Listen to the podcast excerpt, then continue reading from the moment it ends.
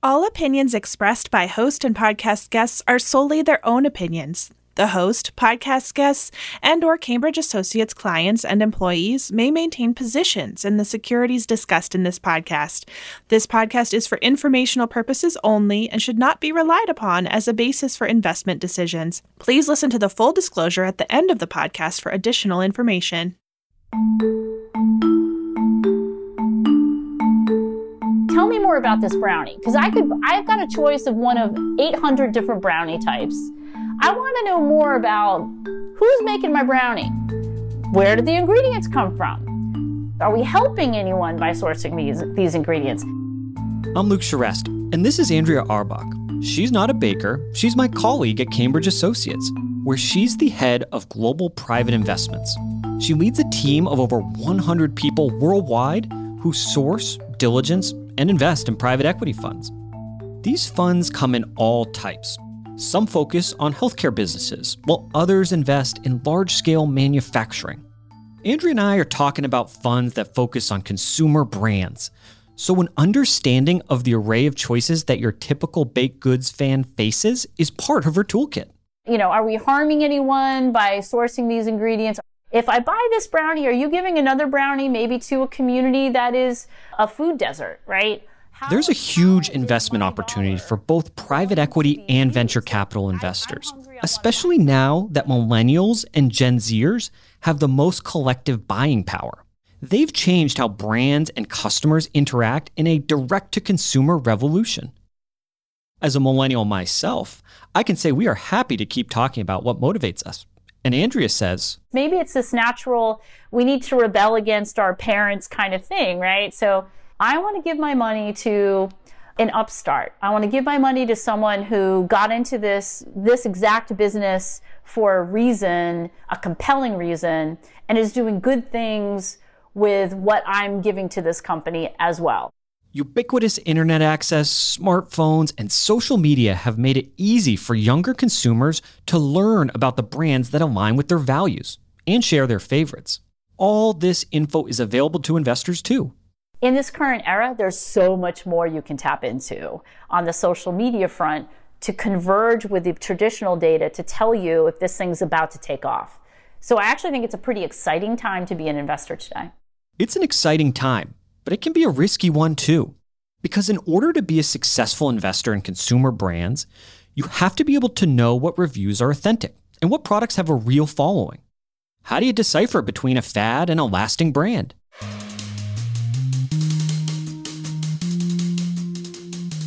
This is Unseen Upside from Cambridge Associates. It's investments beyond the returns. This season, we're meeting the people who take risks on the technology that will change the way we live.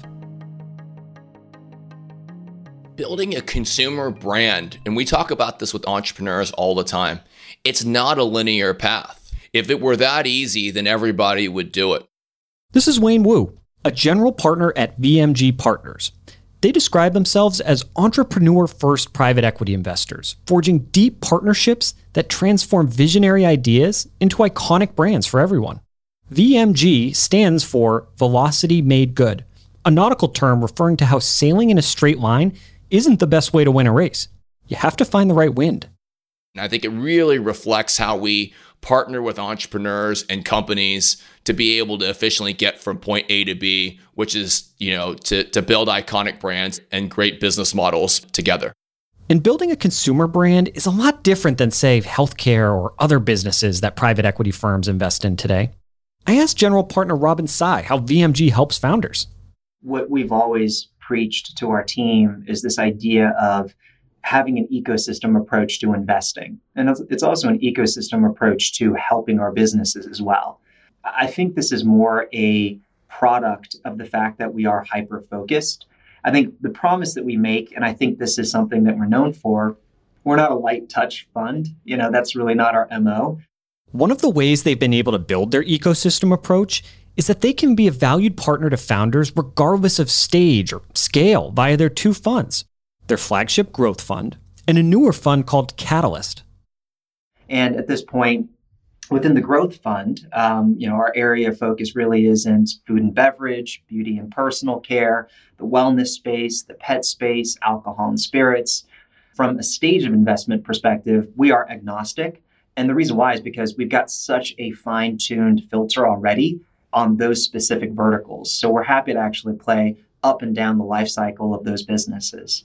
About two years ago or so, um, we actually also created another fund called V M G Catalyst, and that is much more of a venture fund. It's primarily on commerce enablement. So much more the technology that drives a lot of the consumerism, as well as just the businesses that we're actually working with directly on the growth fund. From your vantage point, what are some of the biggest changes you're seeing in terms of, call it, consumer preferences, and what are they seeking in brands, and how has that been changing over, say, the last two, three, five years? I mean, it really comes down to how they're discovering brands, you know, and how they're interacting with brands. It starts with the level of of transparency that that didn't exist during, you know, our our parents' generation. It was very much push-based marketing, you know, of of the big conventional brands. Consumers want more than just a great product. You know, they're not discovering a brand through a T V commercial. They're they're discovering it through, you know, an influencer on their social media feed. But it's really this intersection of consumerism and technology. Like my colleague Andrea said, Wayne agrees that consumers want to know where their product is coming from and who is making it and why. V M G wants to know those things too when choosing a brand to work with. And each brand needs something different. I asked Wayne if there is a recent example of a brand that came to mind. He mentioned Lily's Sweets, which started as a low-sugar chocolate. For founder Cynthia Tice, she started the business herself with two of her kids and a bookkeeper, all remote, started in her basement in Pennsylvania. You know, she just sent an email to, to me and just said, hey, you know, I'm Cynthia Tice. I'm the founder of this brand. Of, of course, we were aware of the brand. And so I, I basically decided that I want you to, I want you to be my partner for the brand. And she'd done her research and decided it was going to be us. For Lily's, V M G helped Cynthia bring on employees to handle their explosive growth. We helped build a team and company in Boulder, Colorado. We brought on Jane Miller, who was on the board with us at Justin's, which is a, a nut butter-based business founded by Justin Gold. And Hormel um, acquired that business um, uh, a few years ago as well. So through that, core helped build an entire team around them in thirty days. And with a bigger team to handle the increasing workload, V M G could start helping with distribution and securing retail relationships. In this case, they helped Lily's expand beyond Whole Foods and other natural channel type businesses and into key accounts like Target and Walmart. And they helped Lily's repackage and think beyond chocolate bars. Lily's now produces gummy bears, sour worms, chocolate-covered nuts, caramels, and as much as I'd like to keep talking about sweets, Lily's is a great example of how in today's world, a small brand that gains traction with customers can quickly compete against the biggest incumbents. In this case, Lily's fast-growing, better-for-you sweets caught the eye of the Hershey Company, which bought Lily's in the summer of twenty twenty-one for four hundred twenty-five million dollars. Let's talk big brands versus small brands. Like, is it easier for smaller brands, per se, to compete against big brands than maybe it was ten years ago? That's been a huge change. And, and honestly, that's been a boon to, to our, our business, right? This idea that you've got more tools available to you at cheaper and sometimes costless in order for you to actually get out there and compete with the big boys. I think that that in and of itself has really changed the dynamic of competition. I think the other thing, though, is I think the smaller brands that are wise to it, they recognize that some of their superpower is the fact that they can just move faster and take bigger chances. One of the challenges I would imagine you guys face uh, investing in where you invest is knowing the difference between, call it a fad or kind of a flash in the pan versus a truly iconic brand. I think a lot of investors make a mistake by having their portfolio be an ex- extrapolation of their own personal taste profile. And it's something that we talk about a lot at V M G, where, you know, we certainly want to try their products, but, the, you know, we recognize that we're often an N of one, an N of two, an N of maybe forty of us at most. And we're or a bi-coastal fund, you know, in areas that may have certain tastes and preferences. And that may not reflect the entire consumer opportunity in the U S, North America, and beyond. And V M G prides itself on their keen ability to find brands at an inflection point of growth. For us, it's something where we feel like it's tangibly proven itself in some way, shape, or form, where there's real consumer demand, retention, and repeat. And from that, we're able to, to benchmark that through our years of experience and data to look and go, hey, what are some of the proprietary telltale signs for us that we're really onto something here, where it can become an iconic brand? Because a lot of times, you know, w- when we're investing, it's not yet an iconic brand. They're choosing V M G to partner with them to help build an iconic brand and great business model. Before I let Wayne and Robin go, since we're talking so much about generational differences in this episode, I wanted to ask them both if anybody in their families had an influence on their career choices. I grew up with immigrant parents. You know, my parents have known each other since they were kids. I am the great-grandson of a, an illiterate opium rice peasant farmer in China. So, and my dad was the first in either side of his family to graduate from college. And so the reason why I'm even in the United States was my dad was the first to go to college. He went to college in the U K, and he um, he started his career there and saw a newspaper ad for a job in Houston, Texas. And the next thing you know, Uh, my mom and dad were moving to Houston, Texas, and that's where I was born. And growing up watching my father, who didn't take anything for granted, and I'm very proud of my father in that he's actually going to retire um, at the end of this year. He's been with the same company for over forty-two years. So what I learned from my father is loyalty, because he's stuck with the same company for forty-two years, hard work and perseverance and tenacity. You know, my parents came to the U S, didn't really know anybody. My dad unsuccessfully tried to actually start a franchise Baskin Robbins, which in retrospect would have been awesome for me as a kid. And so, you know, I think the lessons learned there were much less to do with like content. It was much more to do with how you want to carry yourself and sort of the mental perspective that you want to have about opportunity. My dad's not, not overly, you know, verbose, but something that he did say that it continues to stick with me is just whatever you do, it doesn't matter what you do, but if you are like the best at it, there's always going to be a market for it. And the work that Robin and Wayne do now, and that their founders and their teams do, aims to be the best at making a difference and doing good. We want to be the most supportive in the ecosystem. And I wake up each morning with the lens of thinking like, who can we go help today? Who can we go help from an entrepreneur standpoint? How can we help support retailers? But I'm just lucky enough to be able to have the opportunity to meet these folks and try to help them in any small way we can to help drive that consumerism forward, where consumers are improving what they put in and on their bodies. Also helping consumers transform how they choose brands and cut through the noise is Jenny Jalander. She's the founder and C E O of Thing Testing. We caught up in person in New York. So I'm half Swedish, half Finnish. I grew up in Helsinki. Always thought I was going to work in the world of fashion and brands, but sort of stumbled into the whole world of startups through a, a, a startup event that was blowing up on our university campus. Years later, Jenny found her niche in reviewing the expanding market of direct-to-consumer brands.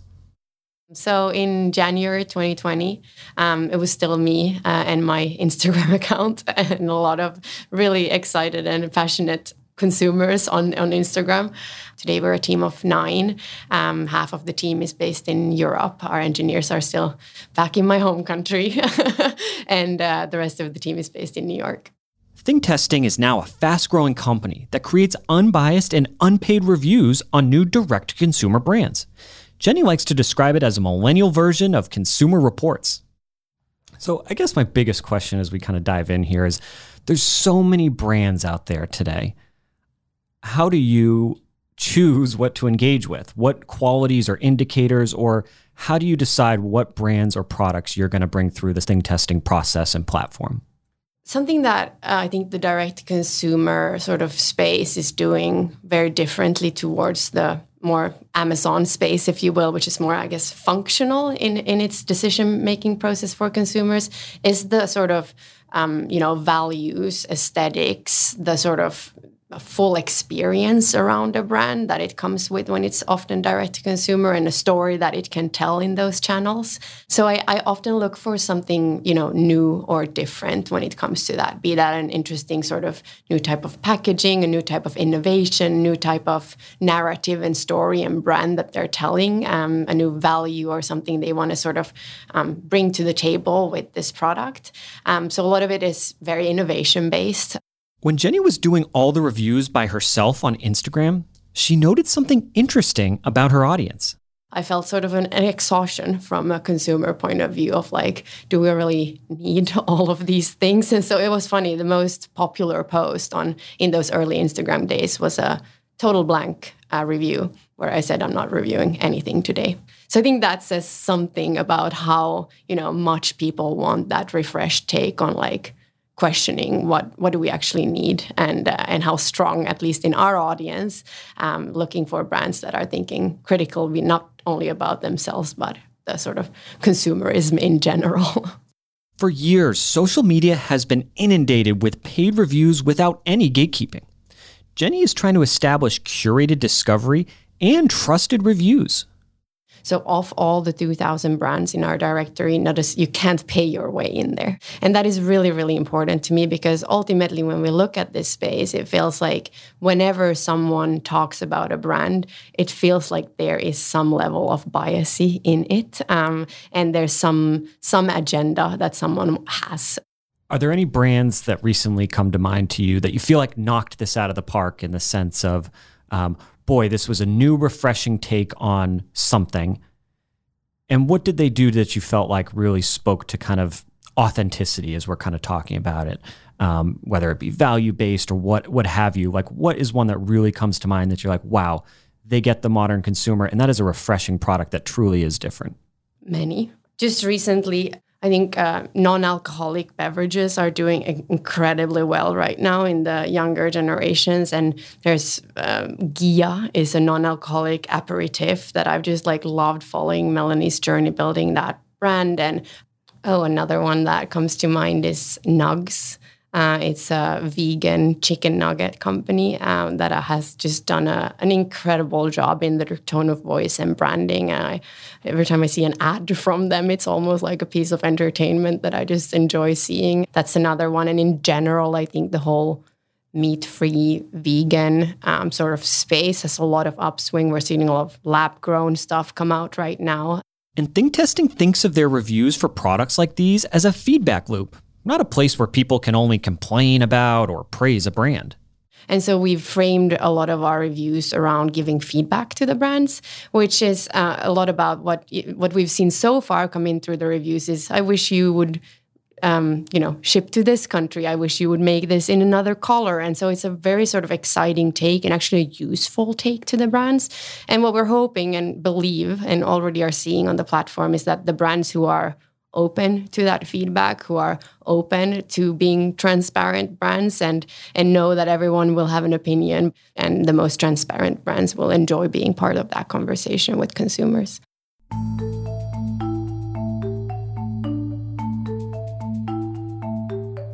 I think there's a new requirement for authenticity. You know, give me more than just a brownie for my dollar, right? I want to feel like I'm participating in a bigger story than just I was hungry and I bought a brownie. This is my colleague in California, Andrea Auerbach again. As she said at the beginning, this type of investing can be tough unless you have the right partners. When we look at the types of returns or the fan of outcomes of, of different types of sector investments, consumer actually has quite a volatile a volatile pattern compared to, say, a widget, you know, industrial widget manufacturing kinds of businesses, right? And why is that? Because sometimes a consumer-facing business captures the entire zeitgeist of, of where we are right now, buying this stuff, and it just takes off. And suddenly, from an investment perspective, you are part of a trend that you saw early, and then everybody else saw it after you saw it. But you have to, as an investor, you have to be willing to accept that, that volatility, because it is riskier than investing in certain other sectors. I think it makes it exciting. And if you are a parent out there, you might have a front row seat to what the future may look like. And are there any uh, Gen Zers living under your roof? And have you noticed that this is something that they're thinking about already? I do happen to have a few Gen Zers, and um, as a you know a Gen Zer being raised by cynical Gen Xers is quite a combination. I'm I'm quite worried for our, our nation's future, uh, given given what at least the two Gen Zers I know are are getting up to these days.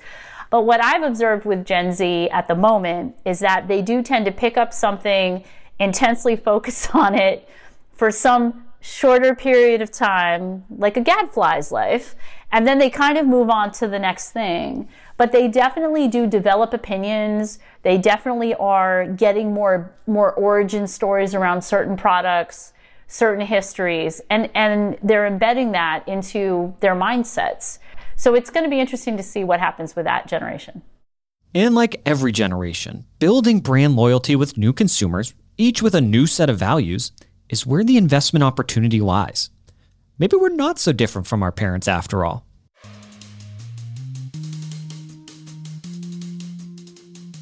If you want to learn more about investing in consumer brands, please visit our website, cambridgeassociates.com slash unseenupside, or check out the show notes. Stay tuned for more upcoming episodes of Unseen Upside. If you like what you are hearing, leave us a review and tell your friends and colleagues. I'm Luke Charest. At Cambridge Associates, our podcast team is led by myself and Hilary Roboto. From P R X Productions, producer and writer Genevieve Sponsler. Associate producer Sierra Spragley-Ricks. Sound design and post-production engineering by Samantha Gatzik. The project manager is Ian Fox. The executive producer of P R X Productions is Jocelyn Gonzalez. Before you go, one of my colleagues has an important message about the contents of this podcast. Hello und grüß Gott aus München. This is Jakob Schreiber from Cambridge Associates Munich office. This podcast should not be copied, distributed, published, or reproduced in whole or in part.